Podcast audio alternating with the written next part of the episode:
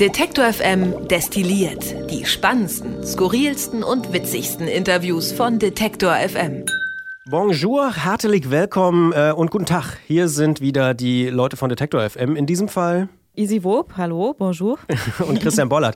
Äh, man kann es schon hören, ähm, es gibt ein Thema, was uns in dieser Woche beschäftigen wird, was mit Europa zu tun hat. Und da haben wir alle unsere Sprachkenntnisse rausgeholt. Französisch, äh, Niederländisch und Englisch. Wahnsinn. Ähm, hey, ab, könnte ich noch sagen. Hey. Schwedisch. Stimmt. Oder, Oder hey, ja. Norwegisch. Weiß ich auch nicht. Nee. Aber hey ist aber bestimmt auch Dänisch. Aber jetzt galoppieren wir uns ja, wahrscheinlich äh, sehr stark ins Abseits. In der vergangenen Ausgabe haben wir ja hier über Dokumentarfilme und Identitäten gesprochen. Und ähm, in dieser Woche eben ganz klar unser Thema Europa. Das hat gleich ganz verschiedene, viele, viele Gründe. Denn ähm, es wird bald das Europaparlament gewählt, im nächsten Jahr, im Mai. Jetzt könnte man sagen, hä, da muss man doch jetzt im November nicht drüber reden. Doch, muss man, weil jetzt am Wochenende, gerade in äh, Leipzig, hier vor, bei uns vor der Haustür, der große Europakongress, äh, Europaparteitag der Grünen stattfindet. Die wollen da ihr ähm, Grundsatzprogramm diskutieren, Fragen entscheiden und so. Und die machen sich ja große Hoffnung. Die letzten Landtagswahlen geben ihnen ja mhm. vielleicht auch äh, durchaus recht. Und ich habe gesehen, jetzt darf ich es nicht durcheinander hauen, aber im ZDF-Politbarometer haben sie in der Sonntagsfrage 22 Prozent. Damit werden sie die zweitstärkste Partei in Deutschland. Ähm, also die sind im Moment wirklich, die schwimmen ganz oben äh, auf der Politwelle sozusagen und machen sich große Hoffnung. Ich glaube, die haben im Moment so elf Sitze im Europaparlament.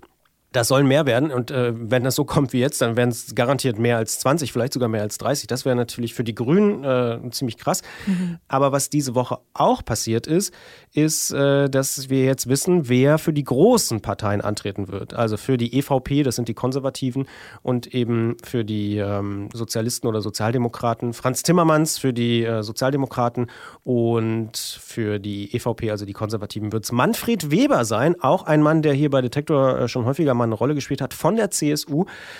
Ja, das war jetzt schon mal jede Menge äh, im Parforce äh, easy.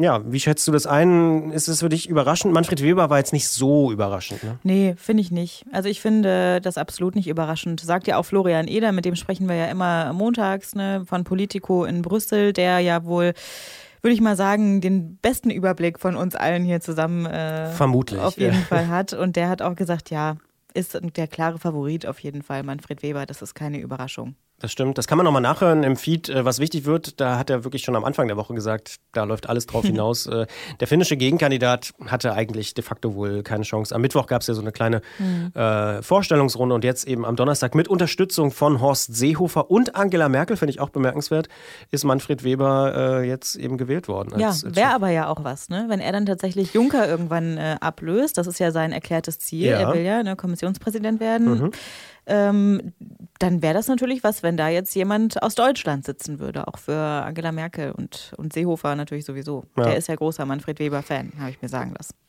Das stimmt.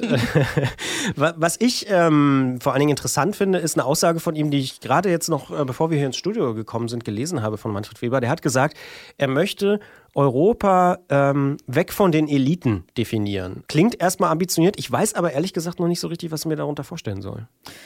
Nee, nicht so richtig. Ne? Er will irgendwie, ja, ein gutes Leben für alle und so. Und ähm, ja, das ist alles so ein bisschen wie der Politiker sprechen. Ne? Klar klingt das gut, aber so richtig weiß niemand, wie das erreicht werden soll und was, äh, was da eigentlich zu tun ist. Was aber ja klar ist ähm, bei Manfred Weber, ist, dass er ein großer Europafreund ist. Ne? Also, und das spielt ja schon auch eine entscheidende Rolle, glaube ich, in der aktuellen Zeit. Ja, ich glaube, er ist auch tatsächlich ziemlich, äh, wenn man den Beobachtern eben so glaubt, äh, ziemlich kredibil bei anderen Europapolitikern, ne? mhm. ne? weil er eben seit Jahren da in Brüssel irgendwie aktiv ist. Und ja, man hat ihn ja zum Beispiel, viele hatten ihn auch auf dem Zettel in Berlin. Äh, mhm. Äh, bei den Koalitionsverhandlungen, aber da ist er auch nicht aufgetaucht. Also er war da mit dabei, aber ist eben nicht Minister geworden oder so. Ist auch CSU taktisch, glaube ich, ganz, eine ganz interessante Personalie. Manfred Weber, ne? steht er eher auf der Seite von Söder, steht er eher mhm. auf der mhm. Seite von Seehofer? Wie positioniert er sich? Ist er eher so Nummer drei oder, ne? Und dann gibt es noch den Scheuer und so. Also, das ist auf jeden Fall, äh, da kann man einen ganzen eigenen Podcast damit füllen. Aber ich finde die Frage schon ganz interessant. Ähm, ob Europa es nicht wirklich auch schaffen muss, ich meine, gerade vor so der ganzen Folie Rechtspopulismus, Europakritik und so und möglicherweise auch Rückbau der europäischen äh, Institutionen, ob es nicht Europa wirklich irgendwie schaffen muss, oder die europäische Politik oder die europäische Idee, äh, so ein bisschen weg von den Politeliten und weg von den ja, vielleicht müssen wir uns auch ein bisschen an die eigene Nase fassen, weg von den gebildeten Akademikern, die Podcasts hören und im Ausland waren ein Jahr, äh, hin zu äh, allen Menschen irgendwie. Die Frage finde ich schon auf jeden Fall ganz spannend. Also ähm, ich bin nur gespannt auf die Antworten. Ja, erstmal das und auch ähm, ist er da der richtige Mann für, so an der Stelle. Ne? Mhm. Und äh, das, ja, das ist auf jeden Fall eine spannende Frage, das stimmt. Äh, auch wenn wir da ein bisschen von Europa wegkommen, das frage ich mich ja tatsächlich auch äh, bei den Konservativen bei Friedrich Merz, Ja. der jetzt auch sagt, wir wollen die urbanen und äh, die neue Zielgruppen und so. Und da frage ich mich, ist Friedrich Merz da der richtige Mann dafür? Ja, Ähm, absolut. ist, so ein ähnlich stelle ich mir das bei Manfred Weber auch, das stimmt schon. Obwohl, wie gesagt, ja, ich glaube, Weber ist noch ein bisschen, zumindest in Europa-Fragen, glaube ich, doch etwas kredibiler noch. ja, andere Hausnummer, glaube ich, auf jeden Mhm. Fall. Das ist auf jeden Fall ein, ein großes Thema. Äh, Franz Timmermans äh, ist der große Gegenspieler von Manfred Weber. Finde ich auch spannend, wie, wie das so wird. Unterstützt von Andrea Nahles. Ne? Jetzt haben wir gesagt, hier Horst Seehofer und Angela Merkel unterstützen Weber. Timmermans eben kriegt die Unterstützung der SPD. Aber da frage ich mich tatsächlich, ja, ne? du, du, du lachst. Ja.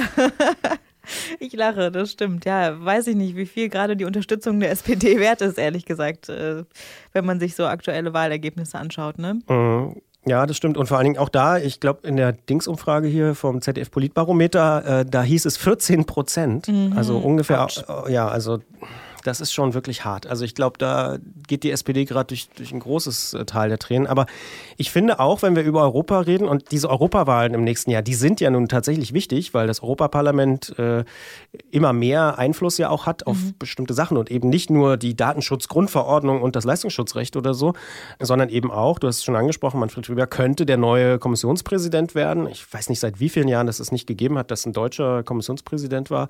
Ähm, das wäre schon auch ein Ding.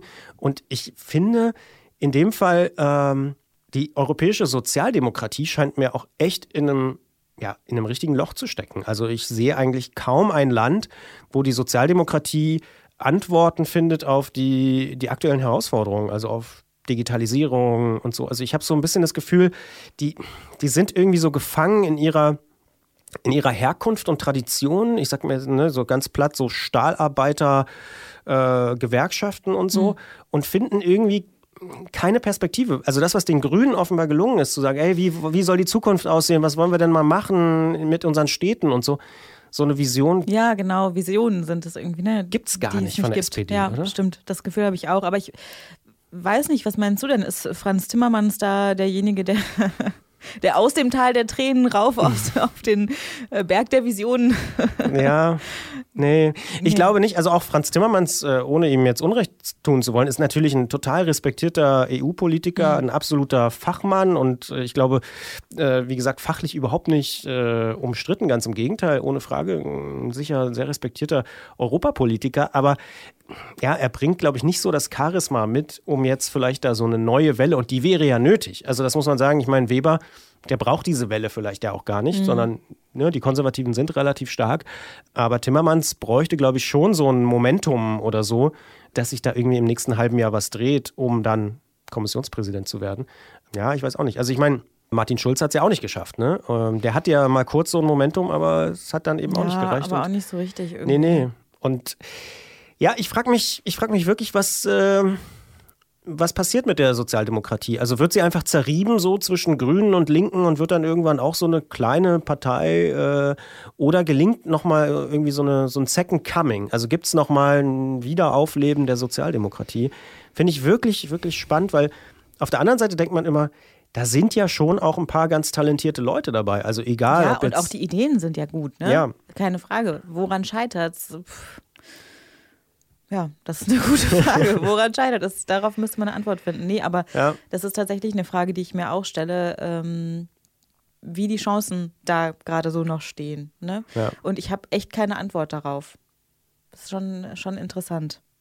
Ja, und was ich wiederum auch interessant finde, ist, dass noch vor ein paar Jahren gab es ja so ein, äh, auch in relativ konservativen Medien wie im Economist oder so, so, so das Gerede von Europa wird sozialdemokratisiert, überall sozialdemokratische Regierung, noch so vor 10, 15 Jahren. Ne? Ich meine, hier Schröder, Blair und so weiter, die ganzen, und da gab es fast überall äh, sozialdemokratische Regierung. Und im Moment scheint das so unglaublich weit weg, also dass es da mal so einen Wechsel geben könnte in die Richtung. Das ist nahezu unvorstellbar. Also die, die ganze Zersplitterung des Parteiensystems und so.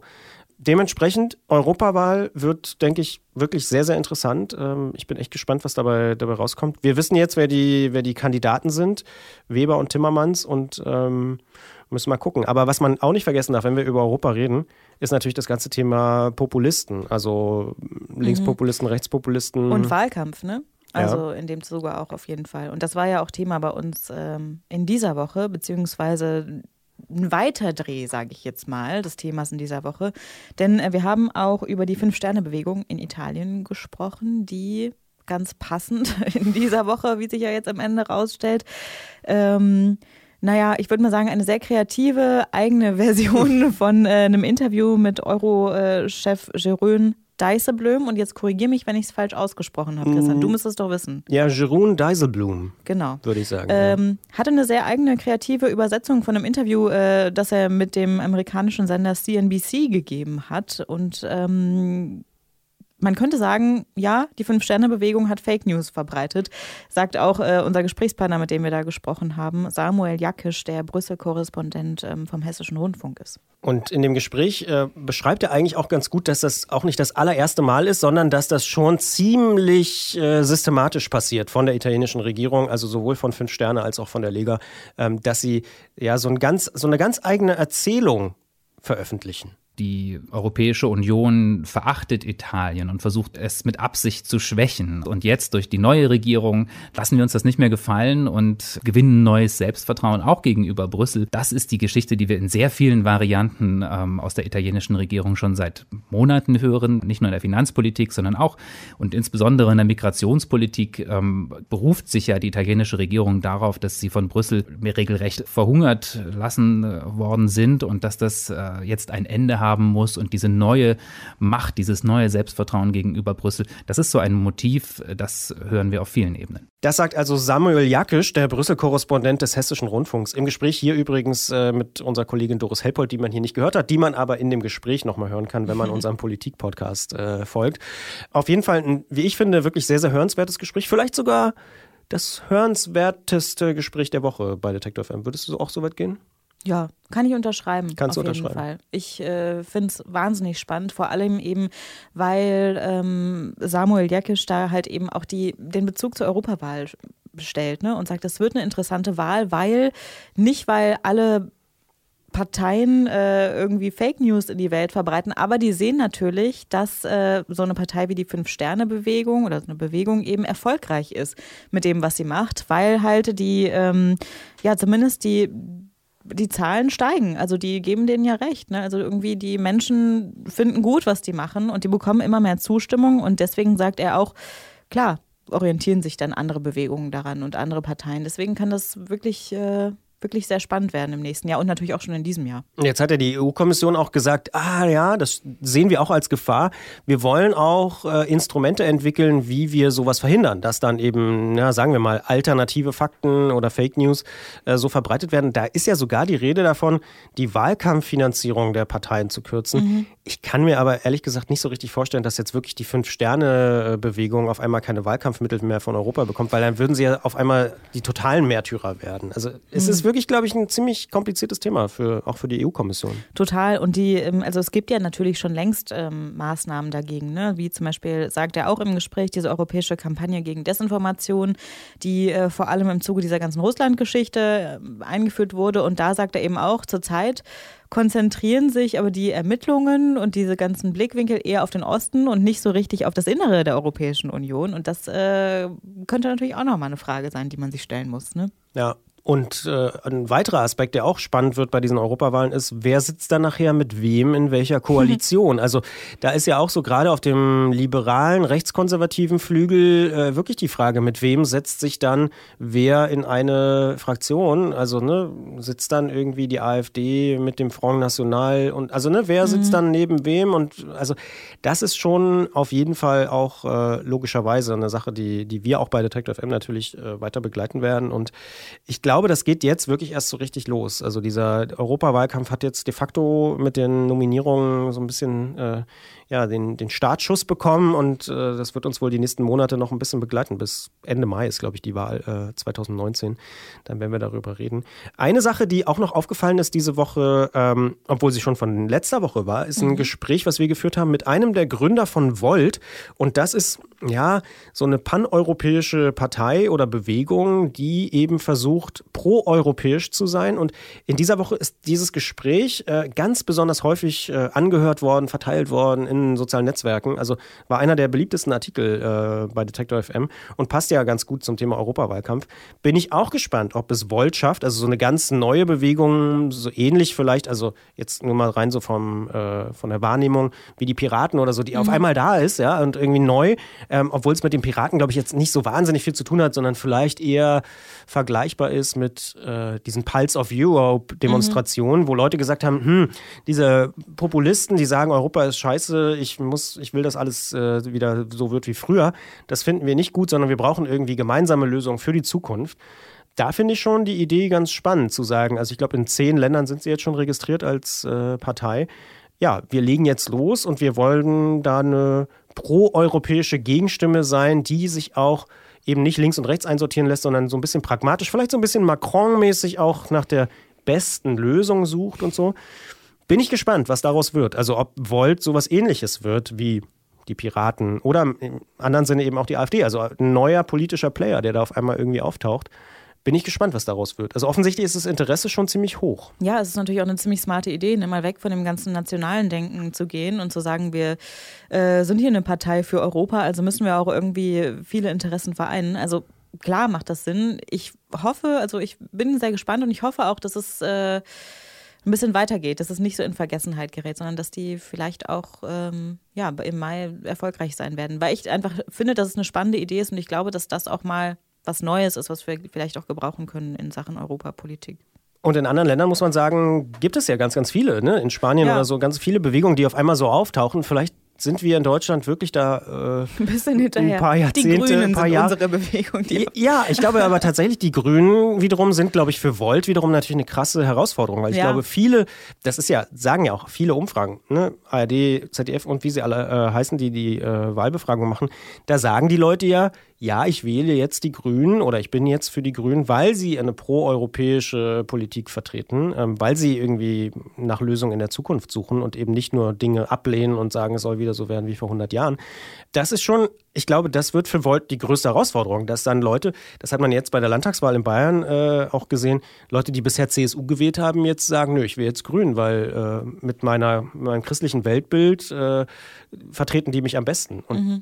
klar, warum sollen die Volt wählen, wenn sie schon die Grünen wählen? Also ich glaube, da sind die Grünen gerade so ein Sammelbecken äh, für, für progressive Pro-Europäer auf jeden Fall. Ähm, zumindest zeigen das alle Analysen.